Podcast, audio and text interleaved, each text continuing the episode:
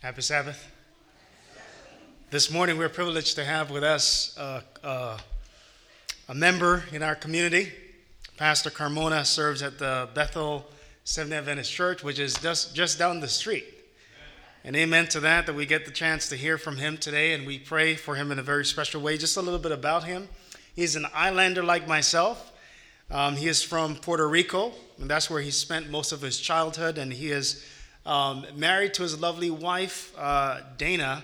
I met her this morning, and I don't know your tradition. I tend to point out my wife, but I don't want to get in trouble this morning. So they have three children, three beautiful daughters, Keila, Raquel, and Victoria, and one granddaughter.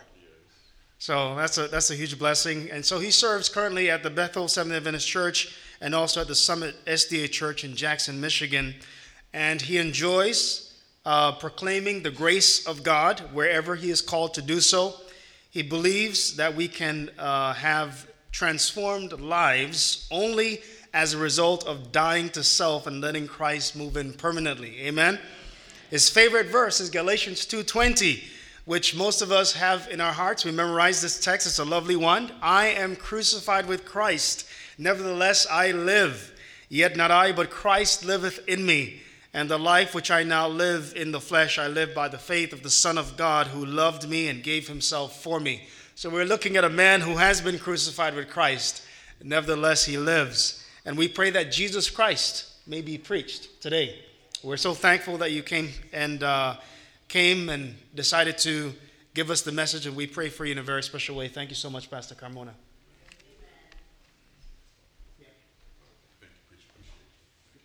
Thank you.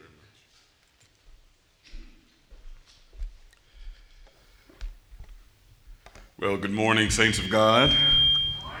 I'm so glad to be with you here today.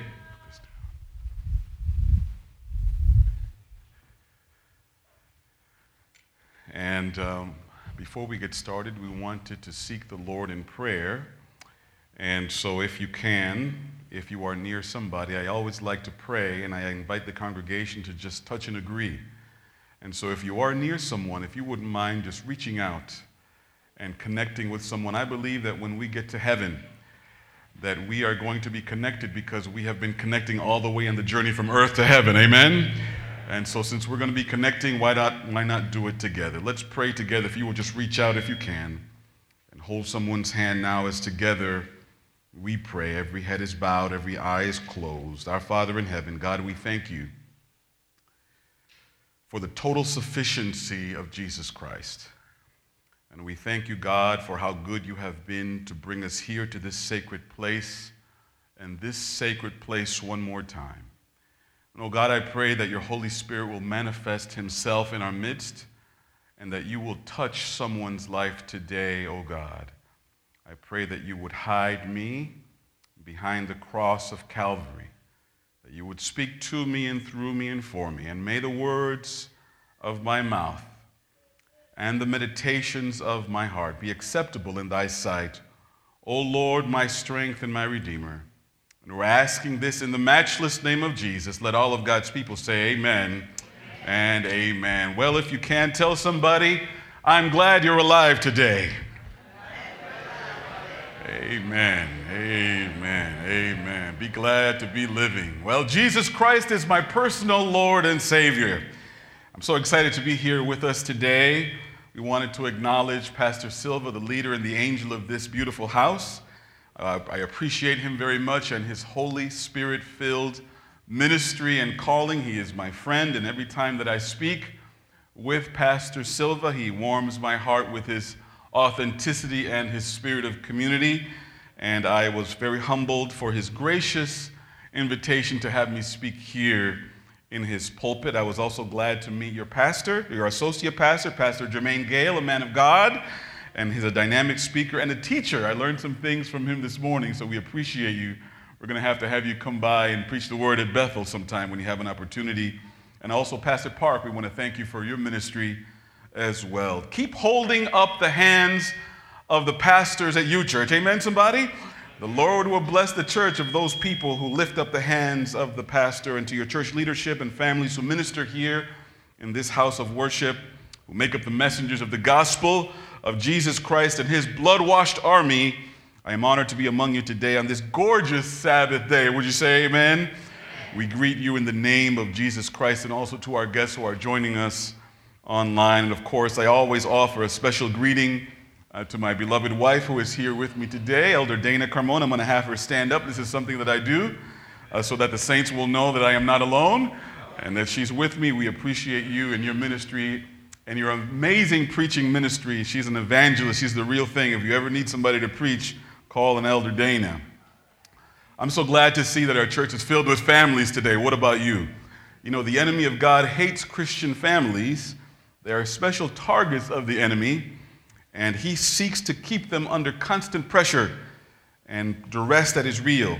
But even through all of that pressure, as you can attest to, God creates overcomers under pressure. Can you say amen? Well, I invite you to labor with me today as we attempt to extract relevant water from the scriptures for what it means for our families to be more than conquerors, to be overcomers under pressure, which is the title of my message today. So I want to call your attention to the prophetic voice from the book of Revelation and to an experience that I had as a boy, as we labor to weave this narrative experience, which I believe to be relevant to our sermonic discussion today. The book of Revelation was written to a people whose lives were under constant and relenting pressure. New Testament believers were faced with the reality that Christianity was not yet a legitimate religion. Their joyous worship of Jesus could expose them to Roman authorities. To worship Jesus was to risk becoming an enemy of the state. And in addition to the pressures from the state, there were pressures from within their own ranks. Not just false teachers or theological disputing. You see, neighbors or even family members could be induced to betray them by surrendering their names to be practicing Christians. So this kept the pressures fresh and continuous before them. And it is in the context of this pressure and compression that we hear the encouragement from Jesus arising from Revelation chapter 21, verse 7. Where he says, "He who overcomes will inherit these things, and I will be his God, and he will be my son." I had an experience when I was about 10 years old or so that I'd like to share with us today.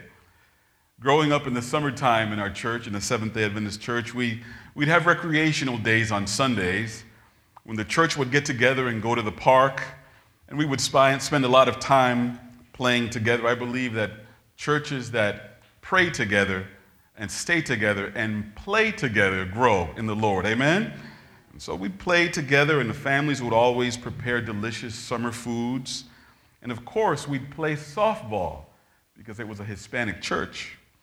Well, I was always tall for my age. So even as a 10-year-old, I looked older than I really was. And so this one day, it's a Sunday, the churchmen asked me to join their softball team to play a game of softball. And I went along with them. And I think that the brothers thought that since my dad was amazing at softball, that this trait had somehow made its way through my DNA. And that as a 10-year-old, simply on the basis of my last name and my genetics, that I also could hit a softball over 300 feet. Boy, were they in for a big surprise. So the game got started, and it was my turn up to bat. And I had been feeling the pressure inside. I was exquisitely nervous because I had a good understanding of my developing skills at bat. So I walked up to the plate, and that's when I heard the comments people were making. "This is Carmona's son coming up to bat. Come on, little Carmona. Come on, do just like your dad does." And I said, let me focus. They all laughed, and they said, "He's just being humble. You'll see." But inside, the pressure was mounting. I was a bundle of nerves. I knew that I was in over my head. I looked at the picture, and he had these thick, huge, hairy forearms. He looked like a beast.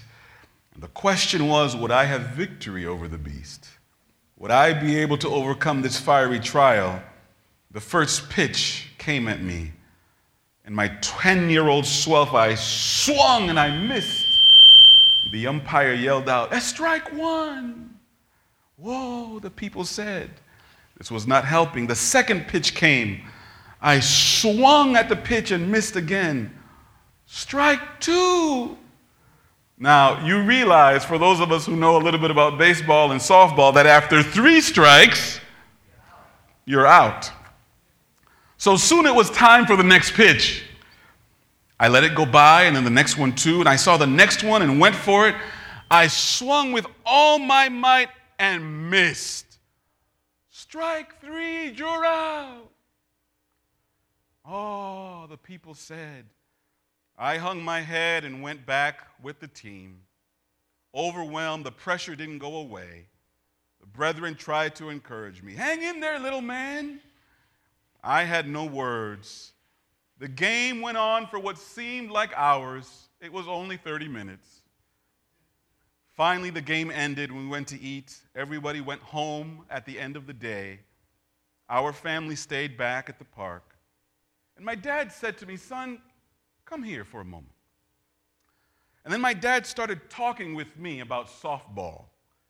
He started revealing the secrets of softball. He said, "Dan, when you hold the bat, don't hold it so tightly. You know, lower your hands a bit. And then don't stand up so straight. You know, bend your knees a little bit. That's it. Bring the bat lower." And over the next few weeks, he spent time with me. He bought some extra softballs, and he would pitch them at me, easily at first, and then faster as time went by. I started hitting some, and then more. I learned to watch the ball and anticipate where it would be. My dad took time to coach me, and I started feeling better about softball.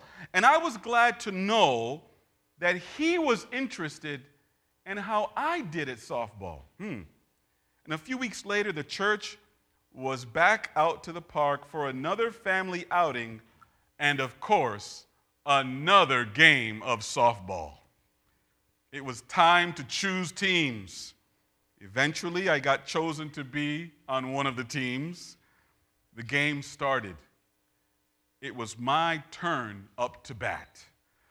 But there was something different about this young man walking up to the plate this time. Somewhere in the background, people made some comments about the last game. But while he was coaching me, my father had anticipated this very thing, and he revealed to me how I should handle the crowd. He said, "People will always talk, Dan. You just do what I tell you to do." So I just replayed that in my head. People will always talk. I'm going to do what my father tells me to do. So now I was standing at the plate differently. I even had a little bounce in my stance when I was standing there at home plate. And whom do you think was pitching again on this Sunday? It was the beast. That's right. The first pitch came high and to the right. I let it go. I wasn't just going to go after anything. Plus, my father had taught me, if it's not for you, don't go after it. The second pitch was too low, so I let that one go too. The next pitch had my name written all over it. Daniel Alberto Calmon Alonso Salamán. Come on, somebody. I watched it loop over home plate. I swung, and I hit that ball. Base hit into left center field. Come on. The crowd went crazy. I hit the ball, and I ran like the wind can blow. I was ready to run all around all the bases and keep running, but the coach at first base said, "Slow down. You only hit it hard enough to get to first base." The crowd was excited. Everyone was cheering. I stood on that base so proud. And even though everyone was screaming in support, there was only one person that I was looking for in the crowd. And who could that be? my dad. I wanted to connect with my father because my father understood me. I wanted to see him. I started looking for him in the crowd and discovered that dad was the one cheering the loudest. That's who was making all the noise. It was dad. I never knew that he could jump that high. And it looked like he was bragging on me to the people who were next to him. I looked over at the pitcher, and the pitcher wasn't looking very happy, church family. And it made me think about Revelation 15:2, where John gives us a picture of pure victory. And he says, "And I saw something like a sea of glass, mingled with fire, and those who have the victory over the beast, over his image and over his mark, and over the number of his name, standing on the sea of glass, having the harps of God. They sing the song of Moses, the servant of God, and the song of the Lamb, saying, 'Great and marvelous are your works, Lord God Almighty. Just and true are your ways, O King of saints.'" O family church, God wants you to win. Can you say amen with me today? And our Heavenly Father helps us to win. And I came today in the name of the Lord to remind us that there is still power in the blood of the Lamb for us to overcome, power to triumph, to conquer. I love the book of Revelation. You see, the first 5 words of the book are the revelation of Jesus Christ. The book reveals things about Jesus by Jesus, reveals things that were not previously known about Jesus, things revealed after his resurrection, after he had declared that all power in heaven and on earth is given unto me. It was written for a people who were experiencing loss and persecution and overwhelming pressure. This message is just what they would have needed. And I have a suspicion that there might be someone here today who is under daunting pressure, someone who was being compressed from sides that you didn't know existed. And the pressure continues and continues.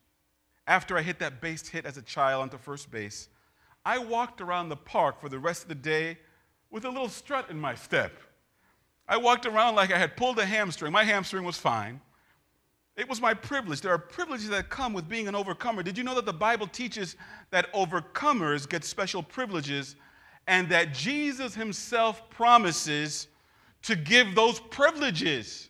7 times in the book of Revelation, through each of the 7 churches, Jesus promised special privileges, but only to those who overcome. To the church at Ephesus, Jesus said, "To him who overcomes, I will give to eat from the tree of life," Revelation 2:7. To the church at Smyrna, Jesus said, "Be faithful even to the point of death, and I will give you life as your victor's crown. He who overcomes shall not be hurt by the second death." To the church at Pergamum, Jesus promised, "To him who overcomes, I will give some of the hidden manna to eat." To the church at Thyatira, Jesus promised, "To he who overcomes and keeps my works until the end, to him I will give power over the nations, and I will give him the morning star." To the church at Sardis, Jesus promised, "To he who overcomes, he shall be clothed in white garments.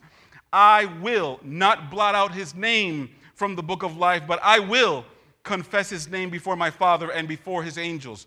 To the church at Philadelphia, Jesus promised, "To he who overcomes, I will make him a pillar in the temple of my God, and I will write on him the name of my God, and I will write on him my new name." To the church at Laodicea, Jesus promised, "To him who overcomes, I will grant to sit with me on my throne, as I also overcame and sat down with my Father on his throne."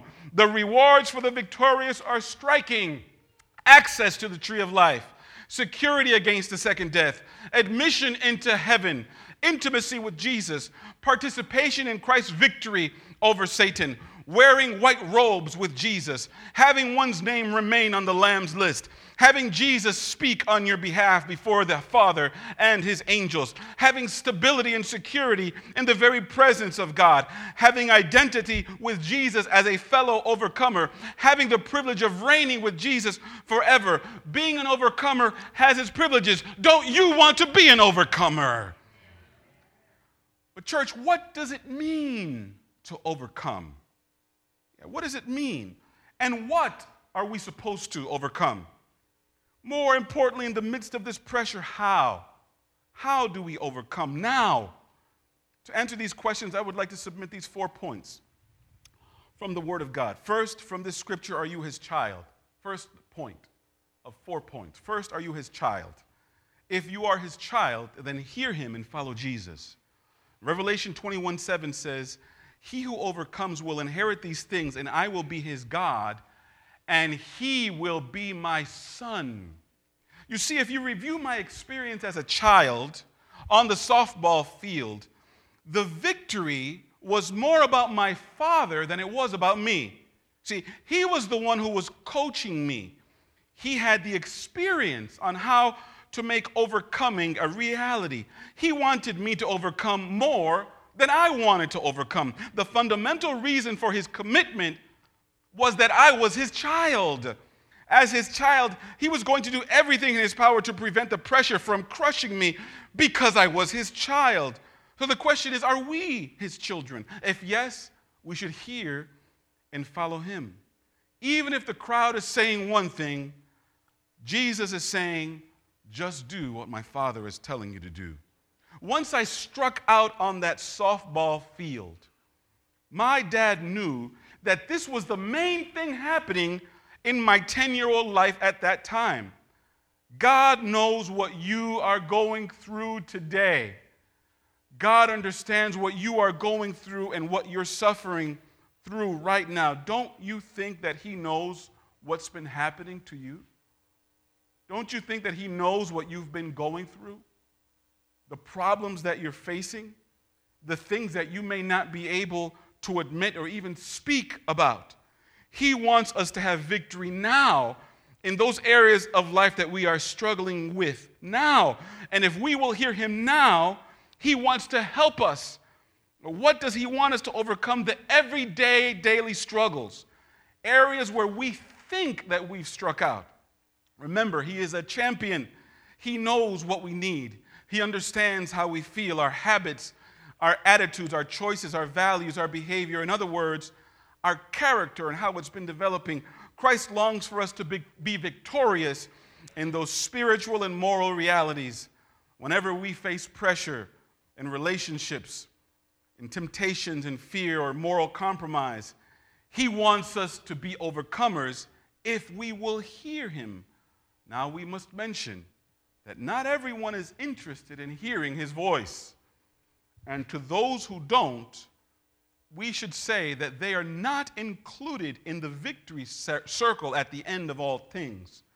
Revelation 21:8 says, the next verse, "But the cowardly, the unbelieving, the abominable, murderers, the sexually immoral, sorcerers, idolaters, and all liars shall have their part in the lake which burns with fire and brimstone, which is the second death." Such solemn warnings. Some don't make it into the holy city. The word encourages us as readers and hearers to examine our lives. Those on the roster of outcasts and outsiders have refused to hear, have not followed Christ, and therefore have been overcome by their fears or unbelief or idolatry, their unholy sexual passions, their hatred, their fascination with magic and the occult, or overcome by their passion for lying and loving to lie. But this does not have to be our narrative today. What does it mean? It means that as children of the King, whoever hears and follows Jesus, Holy Ghost power is available in copious measures to overcome. Are you his child? If yes, hear and follow him. Second point about overcomers in the book of Revelation. Overcomers discern and hold on to God-given truth. They discern and hold on to God-given truth. They need to in the face of masterful delusion and unprecedented coercion. Ask for God's discernment. In other words, don't go after every pitch in life. Not every opportunity is for you. In the last half of the book of Revelation, we see unfolding a massive and and relentless spiritual and moral force that nearly overwhelms reality and truth with its deceptive pitches. Those who dwell on the earth encounter powerful spiritual, socio-political, cultural pressure from demonic forces attempting to fundamentally alter their sense of right and wrong with deceptive pitches. The only way to discern and hold on to God-given truth is to follow the Lamb wherever he goes. Might I ask, how is your devotional time with Jesus? You know, the Bible says that there were times when Jesus would spend entire nights in prayer. And if Jesus spent an entire night in prayer, what about us? Second point, overcomers discern and hold on to God-given truth. Third point, overcomers choose right values and right associations. The book of Revelation in chapter 18 provides an incredible picture of fallen human civilization. It is religious, but independent of God, and blossoms for one last time as a splendid city called Babylon. Babylon has the wrong values and invites people into wrong associations and relationships. The city of Babylon depicts the horrific attempt to control political, religious, and cultural apparatus by a satanic power structure hinged on bringing a new level of pressure using consumerism as an ally. In addition to being a spiritual counterfeit attempting to deceive God's people, if that isn't bad enough, Babylon is then in part a world of luring people into wrong values and relationships that heavily includes buying and the selling of things. And this buying and selling becomes the ultimate value for those who live on earth. This transactional theory, or this transactional idea, becomes of more value even than worshiping the God of heaven and keeping his commandments. Be careful how you spend what the Lord gives you. It is important to remember that the enemy desires to ensnare us with debt so that when the time comes to support the cause of Christ, we are unable to do so because we are weighed down with debt. It is important to note how Revelation reveals that overcoming does not mean conquering Babylon. Rather, overcomers choose right values by coming out of Babylon. And I heard another voice from heaven saying, "Come out of her, my people, lest you share in her sins." The Lord does not want his people to participate in Babylon's sins. Rather, he calls them to be fundamentally different in character and in life.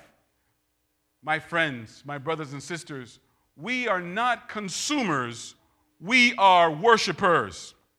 Be careful, because consumerism has joined the church. Consumerism has made its way into the pews. The consumerist mindset has ensnared many Christians. Many value the ways of consumerism and wrongly apply it to church life. You see, consumers shop around. Consumers compare. Consumers give reviews. Consumers give financially based on whether the service they received met their expectation.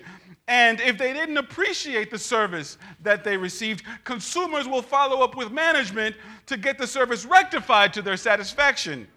When a consumer-driven ideology gets adopted as theology, the saints get unholy expectations that were never ordained by God. And when this happens, expectations become unsanctified. Inevitably, somebody will be disappointed. The consumer's response to disappointment is complaint, boycott, or abandonment. And before we know it, if we're not careful, we've left our small group. We'll critique church services or leaders and may eventually even skip out on church. To make things worse, Christian leaders often fall into the trap of trying to cater to this consumerist mindset. Instead of Christ-centered goals and thus saith the Lord, they focus on growth, popularity, efficiency, and attaining influence or power. But Christians must remember that Jesus wasn't trying to be popular, that he promoted powerlessness, and that according to the standards of his day, he was frustratingly inefficient. In fact, he was sacrificial, humble, giving, and even forgave his enemies. Not exactly values that were attributed as great in that society. The best way, my brothers and sisters, of being Christ-centered is to actually imitate the life of Jesus. Can you say amen? Do you love your neighbor? Do you love your enemies? Are you taking care of the poor, helping the sick, empowering the downtrodden, fighting for justice, and reaching out to those who are on the fringes of society? Because these are the things that Christians do.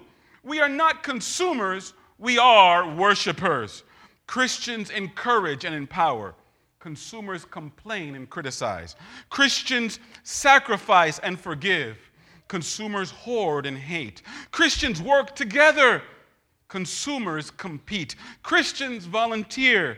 Consumers take. Christians give generously. Consumers buy. Christians serve. Consumers obtain. Christians protect. Consumers destroy. Christians love people. Consumers love things and processes. Being a Christian is a brave and immensely sacrificial endeavor. The Christian life, following Jesus, is amazing, wonderful, and fulfilling, and it's also filled with pressure. God, help us to choose the right values. We need to know that God is not for sale. Jesus cannot be bartered with. He is not a divine vending machine. A Holy Spirit experience cannot be pre-ordered on Amazon.com. God is sovereign. God is omnipotent. God cannot be flamboozled or talked over or around. He is not a president. He is a king. And when he speaks a word, that word does not duck and move around the universe. When he speaks, the universe moves around whatever it was that he said. Oh, may we know today that in him we move and breathe and have our being. God is able, and nothing is impossible with God. Amen. Point number 3, choose right values and right associations. And finally, we must overcome as Jesus did. We're talking about how to overcome. The Word of God says in Revelation 3:21, Jesus speaking, to him who overcomes, I will grant to sit with me on my throne, as I also overcame and sat down with my Father on his throne. We should not pass over the words, as I also overcame, too quickly. Here is the first time in the apocalypse where the saints overcoming and Christ's overcoming are compared. There is more here than just overcoming. It is overcoming in the same way that Jesus did. The overcoming itself is not as important as the way in which individuals overcome or what they overcome. As one of Revelation's important transitional passages in chapter 5, we find John's vision of the slaughtered lamb who overcomes in an astounding and unexpected way. John hears that the Lion of the tribe of Judah, the Root of David, has conquered in 5, verse 5. But when he turns to look, he sees a lamb standing as if slain. He expected a powerful lion who tears his prey, but discovers instead a torn lamb. There is violence, but it is endured violence, not inflicted violence. Yet the lamb has conquered. It has displayed moral power rather than coercive power. The Lamb's sacrificial death has redeemed people from all nations. Jesus, the Messiah, has won an incredible victory, but has done so by sacrifice, not by blunt control, force, or military violence. Jesus has conquered through the pressures of suffering rather than by human or divine might. This scene lies at the theological and thus ethical heart of the apocalypse. Jesus faced real intense pressures. He won from the position of suffering under pressure, overcoming in the way that he overcame. There is a reality, and that reality is that struggles are prerequisites to victory. There is no overcoming without a struggle. His own self-sacrificing victory turns out to be a way of being in the world, a model for believers. He said, "As I also overcame," meaning that there is no overcoming without pressure, my family. Satan himself is defeated this way by the saints. The book of Revelation everywhere assumes and inserts that Satan actively wars against God's people. So some might be thinking, how could we overcome Satan, Pastor? If I might be in that group of the cowardly, the unbelieving, the sexually immoral, the sorcerers, or the liars. Well, if you are in this category, there is good news for you today because Jesus made a way. The believers in Jesus Christ actually defeat both Satan and his accusations, and this is how they do it. In Revelation 12:11, the Bible says, "And they overcame him, became the devil, because of the blood of the Lamb, and because of the word of their testimony." This Sabbath, the word is that there is no victory without the blood of the Lamb. They made it through the great tribulation and pressure because their robes came in contact with the blood. It's not that they started out perfect, it's that their lives were purified by the blood. Come on, somebody say amen. His blood washes away all the cantankerous. His blood washes away the double-mindedness, the double-tongued, the gossiping, the backbiting, the mutinous-driven, the ugliness, the nasty attitude, the back-talking, the detestable, the trouble-making, the revolting, the despicable, the tyrant that we don't want anybody to see, but we see anyway, the unfaithful, the abusive, the hypocritical. His blood softens stony hearts, purifies repugnant minds, repairs damaged, corrupted, fortified neural pathways, intercepts disgusting thoughts and horrific impulses. Their thoughts were made clean through the blood. Their tongues were sanctified in the blood. Their hearts were immersed in their blood. Their attitudes got checked by his blood. Their media watching got adjusted by his blood. Their intentions started being dripped in his blood, and don't you know that they got clean? Oh, there is supernatural cleansing in the blood. It's better than Tide. Come on, somebody. Disgusting robes go into a red pool and come out as white as snow. Have you been immersed? Have you gone under? There is a fountain filled with blood, drawn from Emmanuel's vein, and sinners plunged beneath the flood lose what? All their guilt and stain. Have you tried the blood? You've tried out the new Nikes. You've tried out the new pumps. You've tried the new contact lenses. Maybe even you tried a new job. You tried a new hairstyle. You tried a new diet. Maybe a new cell phone carrier. Maybe you tried a new car. Maybe you even tried a new salad dressing from Meijer. You tried everything else. Why not try the blood of Jesus? Oh, I'm so glad that Jesus understands that we can't make it on our own. Everything that we have today is because of the blood. There was never a plan B. It was always plan A, the blood of the Lamb. Can you say amen? Amen. My appeal today is a short appeal. If you would like to have the blood of Jesus cover you one more time, I'm just going to ask you to stand right where you are, and I want to offer a word of prayer for you. The blood of Jesus will never lose its power. God bless you. Every head is bowed and eyes are closed. Father in heaven, now we thank you for the blood of Jesus, the blood of the Lamb, who was slain before the foundation of the world. And we thank you, God, for your commitment and your love to us. Thank you for your promise that you will never leave or forsake us. Thank you, God, for applying the merits of the life of Jesus and the blood of Jesus over this prayer. We ask you, Lord, to help us. Help us to be more like Jesus. Help us to hang in there. Help us to be overcomers in this earth's final age. And now I pray, God, for your blessing over those who have stood, over those who now have committed their lives to Jesus Christ. Receive them in the name of Jesus. Seal their decisions by the power of the Holy Ghost. We love you, and we rededicate and dedicate our lives to thee. And we thank you for hearing and for answering this prayer that we're praying with thanksgiving and with faith.